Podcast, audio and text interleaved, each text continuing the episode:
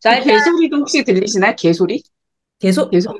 개소리가 개 들리죠? 짖는 어, 개 작가님 짖는 소리가. 깜짝 놀랐어요. 지금 방금 내 귀를 의심했어요.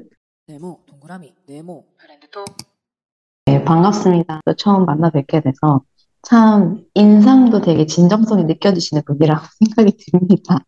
그리고 이제 뭐, 어, 그런 걸 찾아봤어요. 인스타에서도 굉장히 열심히 하시고 또 이렇게 사람들을 모으셔가지고 어떤 그 나눔이나 영향력을 좀 주시고 계신다.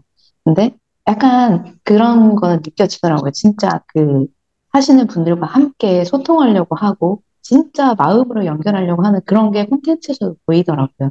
그래서 아, 이분이 여기까지 이렇게 생각을 하고 이렇게 방향을 잡아 가시는구나. 저도 많이 인스타를 통해서 배웠습니다. 그래서 조금 어, 궁금한 것도 많은데 일단 첫 질문을 저한테 주셨으니까 이제 거두절미하고 질문을 한 가지 드릴게요.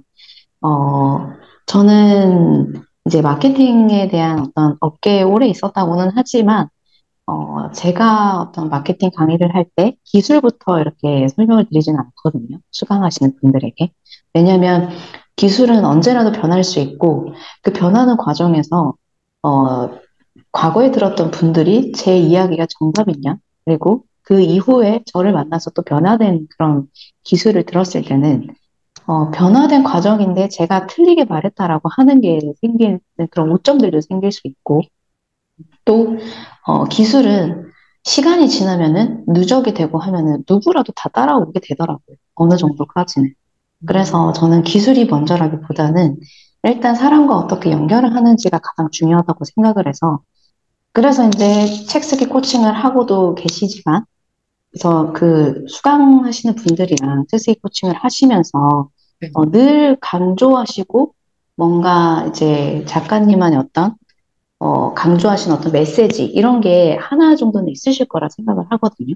그러니까 뭐, 어, 시장 안에서의 이런저런 이야기들, 포장된 이야기들, 거품이 있는 거는 사실 좀 빼고 하시려고 노력을 하시는 게 보였어요. 그래서 저는 그런 노력이 있는 과정에서 이제 수강하시는 분들에게 뭐를 전해주고 싶은지 그 메시지가 일단 궁금하더라고요. 아, 네네. 네, 어, 일단 우선 어, 저 앞, 앞전에 그렇게 진정성, 인- 어, 인상마저도 진정성 있다고 말씀을 너무 감사드리고요. 어, 제가 책 쓰기 코칭 하면서 그 같이 하시는 분들한테 맨 먼저 제가 하, 하라고 말씀드리는 게 작가의 중심 철학을 가져라라는 거거든요. 이 책을 정보성 글을 쓰더라도 뭐 에세이뿐만이 아니라 정보성 글을 쓰더라도 내가 그 책에서 하고자 하는 작가의 중심 철학, 예를 들어 뭐 마케팅이다 그럼 내가 생각하는 마케팅은 뭐다라는 정의를 자기 나름으로 내리는 어떤 한 문장이 있어야 된다. 그게 주제일 수도 있고 내 인생의 어떤 철학일 수도 있는 그런 중심이 있지 않으면 어, 방향을 잃기도 하고 내가 하는 거에 있어서 줏대가 없으니까 주제가 또렷하게 드러나지 않는 거죠. 이 얘기했다 저 얘기했다가 뭐 자- 경쟁서 읽으면서 그 사람 말에 또 휘둘려 휘둘려서 쓰다 보면 갑자기 어 성격이 다른 글이 나온다거나 이렇게 작가의 중심이 없으면 뭐 그런 일이 생길 수가 있어서 그것을 좀 확실히 잡 고 가라고 저는 그 말씀을 처음에 많이 강조를 해요. 저도 그게 되게 많이 공감이 되거든요. 그러니까 어떤 중심점, 내 안에 어떤 메시지, 기준이 없다 보면은, 어, 이도저도 아닌 그런 마케팅을 하고 있게 되더라고요. 나를 팔고자 하는 그런 기준이 없다 보니까, 기준이 없는 사람한테는 기준이 없기 때문에 사람이 따르지도 않는 거니까요.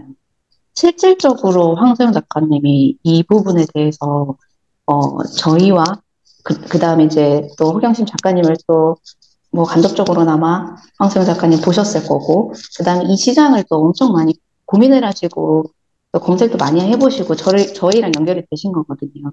그래서 해주실 말이 되게 많으실 것 같아요. 황소영 작가님. 네. 어, 일단 제가 인터뷰가 잡히고 허경심 작가님을 책을 어제 다 읽었습니다. 오, 감사합니다. 그리고 유튜브에 있는 인터뷰를도 싹다 찾아봤습니다. 한 열, 아이. 네. 근데 저희가, 제가 밤 늦게까지 책을, 뭐 대충 봐도 되지만, 정말, 어, 진심으로 봤거든요. 거기서 제가 느꼈던 공감되는 부분이 있었기 때문인데, 책을 읽으면서 제가 예전 2018년도가 저의, 저가 떠오르더라고요. 그때 저도 한참, 물론 지금도 극복 중이지만 자기 혐오가 심했고, 우울증이랑 그런 수면 장애 이런 것들이 굉장히 심했었을 때였는데, 그때까지 이해가 안 됐어요. 왜 내가 여전히 이러고 있는지. 근데 제가, 음, 작가님도 그 책을 보신 것 같은데, 상처받은 내면 아이, 그존 브래드쇼 책. 네. 네. 저도 그 책을 보고 싶지 않았는데 봤어야 했어요. 이 이유를 찾아야 돼서. 음, 결론적으로 저는 그 책이 뭐 다른 인권 감수성 같은 것 때문에 맞지 않아서 끝까지 완독은 못했으나 그 책에서 건- 굉장히 큰 걸 하나 얻었거든요.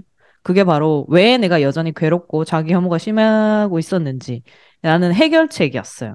우리가 음. 아무리 수면제를 먹고 우울증 약을 먹고 사- 심리치료를 받으러 가도 결국은 서른다섯, 마흔다섯 살에 내가 치유받아야 아무 소용이 없더라고요. 내가 가지고 있는 다섯 살의 아이가 아직 억울하기 때문에 글로 돌아가서 가야 되는 거잖아요.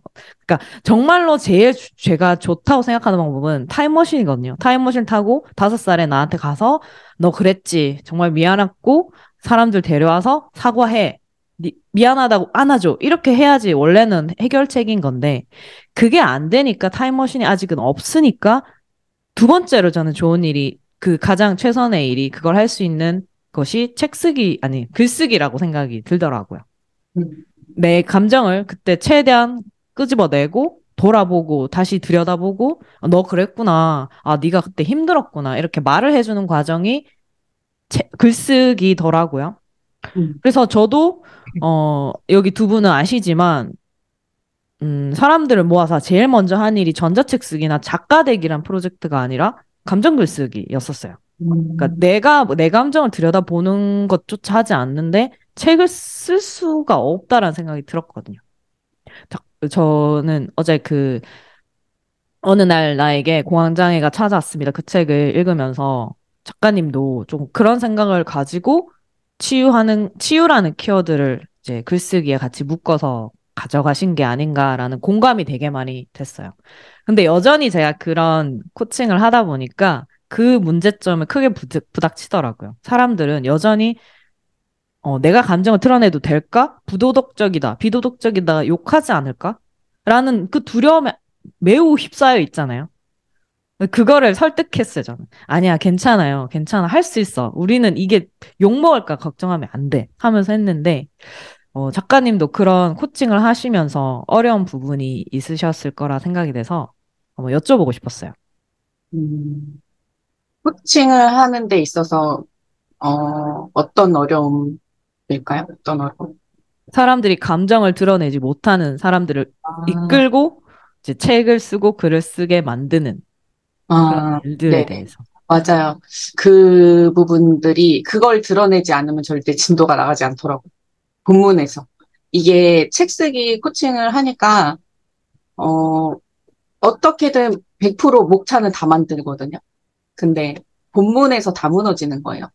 글쓰기에서. 이제 자기를 드러내지 못해서일 수도 있고, 아니, 글쓰기를 안 해, 안 해보신 분들은 이제 구조 짜는 것, 구조, 구성을 이렇게 잡아가는 것 자체도 어렵고 하시는데, 그것도 이제 배우면 되는데, 에세이 같은 경우 자기를 안 드러내면 정말 이거는 이도저도 아닌 글이 되, 되잖아요. 그래서 그런 부분들을 저도 많이 어, 내려놓으시라, 내려놓으시라 얘기하는데, 그걸 끝까지 못 내려놓는 분들은 결국 책을 못 쓰셨어요.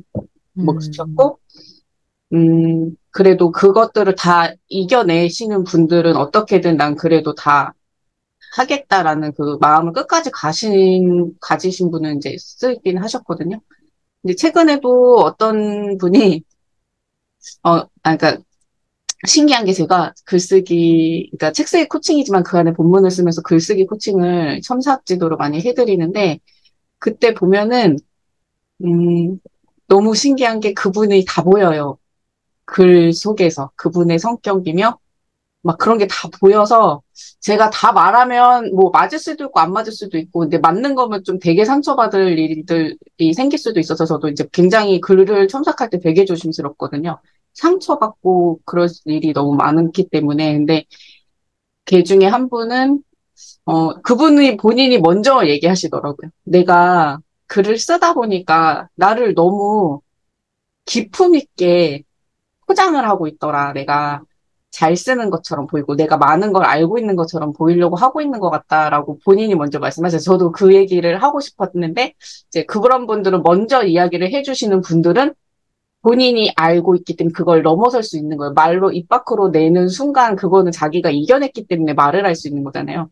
끝까지 말 안 하고 숨기는 거는 이제 내가 그만큼 지금 많이 털어내질 못했기 때문에 말을 못 하시는 거고. 그래서 그분을 털어내시고, 어, 구체적인 예를 들면, 뭐, 신화에 대한 이야기를 이렇게 비유를 덧입혀서 어떤 이야기를 쓰셨는데, 이게 진짜 하고자 하는 이야기가 드러나지 않고 신화 이야기에 다 덮이는 거예요. 이 신화 이야기 뭐 남, 다른 사람들은 잘 모르는 어떤 부분 뭐 이야기일 수도 있어서 어, 이 사람 많이 알고 있네. 이렇게 보여질 수는 있지만 진정성으로 감동과 막 이런 위, 뭐 공감이 안 되고 거기에 묻혀서 그런 거를 이야기를 해서 그걸 싹 뺐거든요. 그러고선 자기 이야기를 했더니 정말 제가 뭉클하고 눈물이 나오고 그런 글이 나왔어요. 그래서 뭐 그런 부분들은 제가 뭐 얘기를 조심스레 이렇게 얘기를 한다 해도 본인 스스로가 넘어서지 못하시면은 제가 아무리 코칭을 잘한다고 해도 그거는 본인의 어떤 그런 장벽을 본인 스스로 넘어서려고 하셔야지 제가 도움을 드, 드릴 수는 있으나 넘는 건 본인 자신이어야 된다라는 생각이 드네요. 네. 네. 저는 혹시 대표님께서 또 질문하실 게 있으면. 어, 안 그래도 말씀하시는데 그 네 글자가 생각이 나네요. 제가 늘 말씀드리는 똥폼 금지. 네, 똥폼 금지. 네, 그게 저는 그 항상 코칭하는 수강생들한테 하는 말이에요, 그게. 그러니까 왜 똥폼을 잡냐? 본인이 아니지 않느냐. 제 책에도 내 안에 나를 바라볼 수 있는 용기라고 하는 제 챕터가 있는데, 그거는 책을 쓰는 사람이든 상품을 파는 사람이든 누군가한테 다가가기 위함이잖아요, 전부 다. 고객한테 다가가든 독자한테 다가가든 다가가려고 하는 사람이 어, 나를 그냥 뭐라 그럴까 뭔가 포장을 하고 오련이 내가 아닌 어떤 방식으로 갔을 때는 뭐가 안 되냐면 사실 소통이 안 되거든요. 그래서 그거 어떤 본질적인 부분은 같다 생각하고 저는 제 나름의 어떤 표현이 그분들한테 가장 와닿는 표현이 직설적이고 와닿는 표현이 뭘까 생각해 보니까 똥폼을 잡지 마라. 이 얘기를 처음에 우리 설미리 이사님을, 우리 설미리 저자님을 만났을 때도 제가 처음에 그 얘기를 했었고, 우리 황서영 작가님을 만났을 때도 왜 두 분 똥폼을 잡으시죠? 이 얘기가 결국에는 좀 본인 스스로 있는 것들을 드러내라. 그게 진정한 공급자들이 해야 될 몫이다. 결국에 우리 허경심 작가님도 어, 내가 꽁꽁 싸매고 싶었던 그런 상처를 용기가 있어야지 그거 드러낼 수 있거든요. 그 용기를 가지고 드러낸 이유는 단 하나밖에 없다고 생각해요. 누군가를 돕기 위해서거든요, 그거는.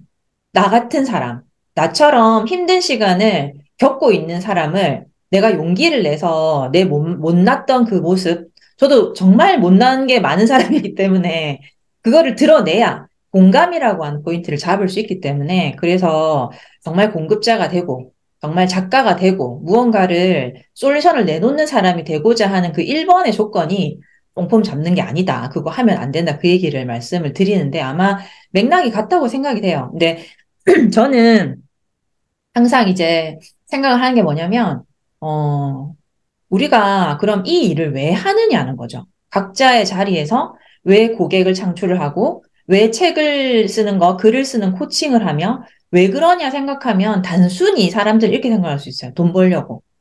근데 그 돈을 왜 버냐는 거죠. 돈을 버는 게 아니라 가치를 창출하다 보니까 생기는 거죠. 돈은 어떻게 생각하면. 근데 저는 이제 매번 이렇게 비즈니스적으로 생각을 하려고 하다 보니 허경심 작가님에게도 조금은 다른 질문을 드리고 싶어요. 뭐, 다뭐 어떤 책이었어요? 뭐, 책 내용은 어땠어? 이런 얘기는 계속 많이 물어볼 수 있겠지만, 지금 그 본인이 책을 쓰심으로 인해서 이 personal branding 하는데 굉장히 유리한 건 맞았죠. 그렇죠. 네. 네. 그런데 personal branding을 책으로서 이렇게 하려고 했던 그 의도는 무엇이었는지 여쭤봐도 될까요? 네, 저는, 어, 지금 책 쓰기 coaching을 할 줄을 몰랐어요. 제가 계획하고 의도해서 한 게 아니거든요. 저는, 어, 지금 책을 쓰고 나니 제가 정말 그 책 쓰는 과정이 너무 힘들었어요. 왜냐면 제가 이미 그 책을 쓸 때 자신감이 있어 다 쓸 거야 하고 쓴 게 아니라 어 그냥 제 자신을 한번 넘어서고 싶었던 마음하고 아까 어, 대표님 말씀하신 것처럼 정말 저 같은 사람이 어 제발 고개 조금만 돌려서 다른 길로 좀 갔으면 그곳에 빛이 있더라. 나도 모르고 맨날 그 굴 속에서 살았는데 와, 이거를 제, 내가 그동안 몰랐구나, 깨닫고 나니 정말 다른 세상이 펼쳐지더라. 이 행복할 수가 있더라. 이, 그리고 내가 소중한 사람이더라. 막 이런 거를 너무 알려주고 싶었던 마음이 있었거든요. 어, 그래서 이렇게 쓰는 와중에 저는 끊임없이 또 올라오는 거예요. 막 스스로 그 제가 어디서든 맨날 얘기하는 건데 비판자가 너무 올라와서 네 주제에 무슨 책을 쓴다고 그러니 이런 말이 너무 많이 올라와서 쓰는 과정이 너무 힘들었고 그거를 이겨내고 했다는 거에 그 책의 결과물을 떠나서 제가 어떤 거를 그렇게 해냈다는 거, 제 자신을 이기고 해냈다는 게 너무 크게 와닿아서, 어, 그게 아까운 거예요. 이 책을 세상에 그냥 파묻히기가 저의 그 노력이 너무 아까웠어요. 그래서 이걸 어떻게든 내 책을 알려야겠다고 엄청 그렇게 하다 보니까 더 욕심이 생기더라고요. 아, 나 그러면 아, 내가 이렇게 바뀐 거를 글쓰기, 내가 글쓰기를 그동안 오랫동안 해왔고, 글쓰기로 내가 달라졌으니까 많은 분들한테 글쓰기 작법을 알려드려야겠다 하고, 막 그때부터 갑자기 자기 개발에 미쳤어요, 완전. 진짜. 미쳐가지고, 어, 병이다 싶을 정도로 막, 막 그때부터 막 새벽 기상하고, 직장 다니면서 점심에 아들 밥 차려주고 오고, 밤에 와서 또 뭐 하고 막 미친 듯이 살아서 지금 기절을 안 하고 살았던 게 신기할 지경으로 지금 돌이켜 생각해보면 어떻게 살았나 싶을 정도로 많이 노력을 했거든요. 그러다가 이제 블로그에 이제 책 쓰기 도전기를 썼던 게 있었어요. 근데 마무리를 못했어요. 책이 생각보다 빨리 나와가지고. 그래서 나머지 부분들을 그럼 써보자 해가지고 썼는데 그게 이제 막 날개를 다는 거예요. 블로그에 쓴 글들이. 그래서 사람들이 자꾸 질문을 해요. 이럴 때 뭐 투고 이렇게 뭐 이렇게 하면 어떻게 해요? 추천사는 뭐 어떻게 해서 뭐 선물을 줬어요? 어째요? 막 소소한 질문들을 막 하시고 뭐 중요한 질문도 하고 막 해요. 그러더니 어느 분이 코칭을 해달라시는 거예요. 그래서 너무 신기한 거예요. 그래서 아 그러면은 이렇게 이렇게 하니까 글쓰기 코칭이나 책 쓰기 코칭을 또 해보라고 또 주변에서 말씀해주신 분도 있고 해서 그래 한번 해볼까 하고 아무튼 그러면서 진짜 갑자기 약간 이게 사람이 인생이 정말 확 달라진 무슨 컨턴 점프라고 막 하는 그런 거를 제가 한 거 아닌가 막 싶을 정도로 되게 많이 달라졌거든요. 그래서 코칭을 했, 했는데 막상 했는데 또 반응이 또 되게 좋은 거예요. 또 성과도 좋고. 그래서 어 내가 몰랐던 아 내가 글쓰기 첨삭도 좀 하고 기획도 좀 하는구나 라는 거를 알고 계속 용기 내서 지금 3기까지 왔는데 어 이게 제가 의도를 가지고 한 건 아니었지만 하다 보니까 어쨌든 제가 느꼈던 건 책 쓰기가 정말 단시간에 사람을 되게 많이 바꿔, 바꿔 주는구나. 그 과정이 글을 쓰는 행위 자체만이 아니라 내가 매일 같은 시간에 앉아서 같은 작업을 이걸 하고 내가 나, 나를 계속 조절하면서 이런 거 저런 거 뭐 영화 보고 싶은 거 사람 만나고 싶은 거 다 쳐내고 어떤 몰입을 할 수 있는 그런 과정 그리고 어떤 내 생각을 집중해서 다 버릴 건 버리고 취할 것만 취하는 선택할 수 있는 그런 결정 내리고 뭐 이런 부분. 그러니까 이게 막 다 집약돼 있더라고요. 책 쓰기도 기획이잖아요. 기획이고 뭐 이게 다 연결이 되니까 이 책 한 권을 완성하는 이 과정이 인생을 정말 많이 바꿀 수 있겠구나. 그 과정을 어떻게 보느냐, 보내느냐에 따라 너무 다르지만 뭐 대충 뭐 어떻게 이 책 저 책 하고 짜집게 해서 대충 이게 아니라 정말 내 생각에 나의 그 아까 말씀드린 작가 중심 철학을 갖고 그 과정을 정말 철저히 치열히 보내면 어떻게 보면 정말 길면 1년이고 짧으면 3개월 막 이렇게 책이 나오잖아요. 그 그런 짧은 시간 동안에 내가 정말 다르게 바뀐다면 너무 좋은 최고의 수단인 거예요. 인생을 바꿀 수 있는. 근데 뭐 인생은 책 한 권 쓴다고 바뀌지 않는다는 말도 많이들 하시지만 저는 그래서 이제 그 과정을 내가 어떻게 보내고 책이 나온 다음에 내가 이 책을 세상에 알리기 위해서 얼마나 노력을 하고 그 책을 내가 활용해서 이 다른 타인들에게 얼마나 좋은 선한 영향력을 줄 수 있는지에 대한 노력을 어떻게 하느냐에 따라서 저는 달라진다는 생각이 들어요. 그래서 제가 의도를 해서 책 쓰기 코칭을 한 건 아니지만 어찌어찌 하다가 이렇게 왔지만 제가 하고 보니 너무나 뿌듯하고 성취감도 있고 어 뭐야 제가 누군가에게 도움을 준다는 그 기쁨이 이게 되게 크더라고 마약같이 너무 좋더라고요. 근데 제가 사실 직장 다녀도 상관이 없어요. 이런 일 안 해도 더 편하게 돈 벌고 스트레스도 없고 뭐 머리 안 써도 되고 뭐 어차피 저는 전문직이었기 때문에 그럼에도 불구하고 제가 용기를 냈던 건 어, 내 존재의 가치가 되게 느껴지고 존재감이 느껴지고 또 그분들이 기뻐하는 모습에서 너무 감사하고 이런 것 때문에 제가 용기를 내서 지금까지 왔고 어, 앞으로도 하면서 또, 또 제가, 제가 또 성장이 되더라고요. 누군가를 가르치고 이렇게 코칭한다는 게. 그래서 앞으로도 더 발전하고 또 같이 함께 성장하는 이 채쓰기를 계속 하고 싶어요. 지금 하시는 그 프로그램이 지여우 맞죠? 지금 네네. 여기 우리 함께 그거 맞나요? 성장해요. 네. 성장, 성장해요. 아, 죄송합니다. 네네. 성장해요. 그, 저는 사실 그 말씀 중에 들어보니까 나는 뭐 굳이 처음에 의도를 해서 책 이렇게 한 것도 아니고 하다 보니 뭔가 밀려왔다는 느낌, 퀀텀 점프라는 말씀을 하셨지만 저는 사실 그게 동의하지 않아요. 그러니까 음. 얼마나 얼마나 고민했고, 그러니까 저도 그러거든요. 누군가한테 동기부여가 된다는 거는 내가 이 사람 어떻게 가르치겠다, 가르 뭐 어떻게 뭐 가이드를 하겠다 그런 게 아니라 그냥 내 인생 잘 살면 된다고 생각해요.